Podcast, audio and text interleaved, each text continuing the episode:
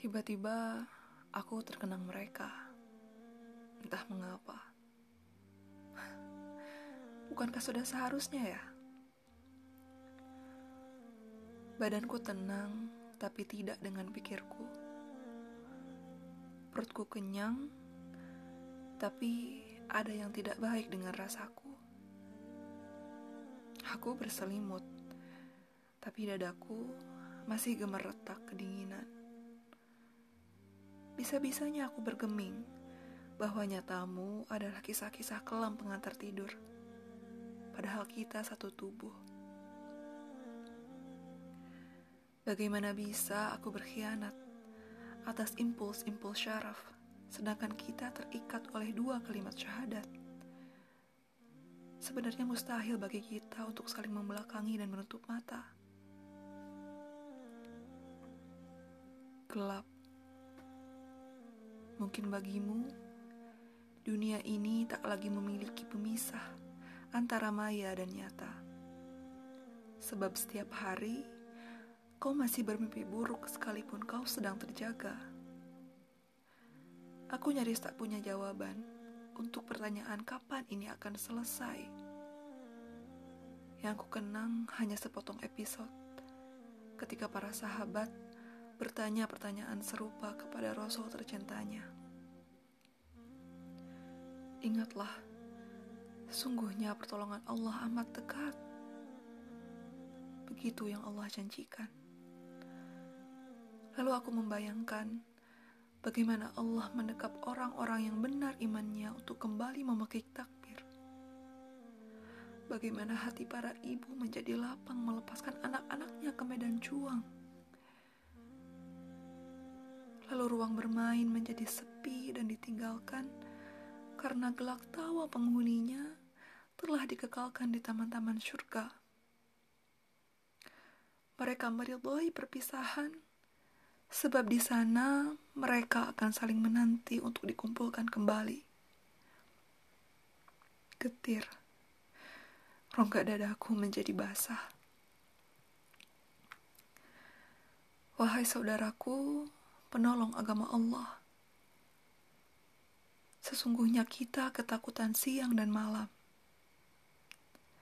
Aku begitu takut pada karirku. Sementara kau takut jika subuh tadi adalah subuh terakhirmu. Aku begitu takut dengan obsesi yang tak bisa aku raih. Tapi yang kau takutkan adalah tak membawa lilah ketika pulang. Demi puncah rasa yang terlalu miskin diurai kata, ku dekap erat hatiku mengadu bersama angin. Di sanubariku, kau telah membuatku payah sekaligus malu. Kemari para kekasih Allah, kan kududukan engkau dalam syahdu malam yang panjang. Ruang kala gemintang memindahkan kelipnya ke hatimu dalam rupa iman.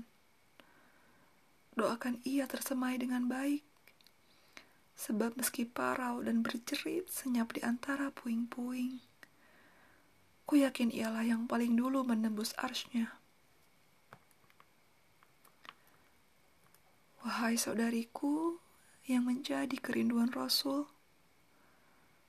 maaf atas laparmu lukamu, takutmu, dinginmu, sakitmu, penjaramu, kehilanganmu, penatmu, sedihmu, marahmu, dukamu, kundahmu, dan putus asamu. Maafkan dunia yang mengunyah telinganya Maafkan dunia yang meneguk kornea mata dan memangku sendiri telapak ringkihnya. Maaf atas ikhtiarku yang seadanya. Cukuplah Allah sebaik-baik penolong dan pelindung bagi kami. Begitu tanganmu menuding ke langit. Seketika aku terbelalak pada apatiku sendiri. Aku ingin menangis karena cemburu. Mungkin Kau ikhwani yang Rasul kita maksud.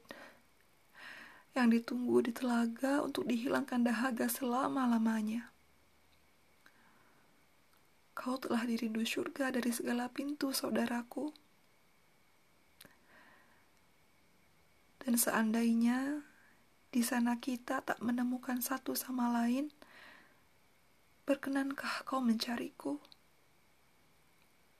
Tolong cari aku.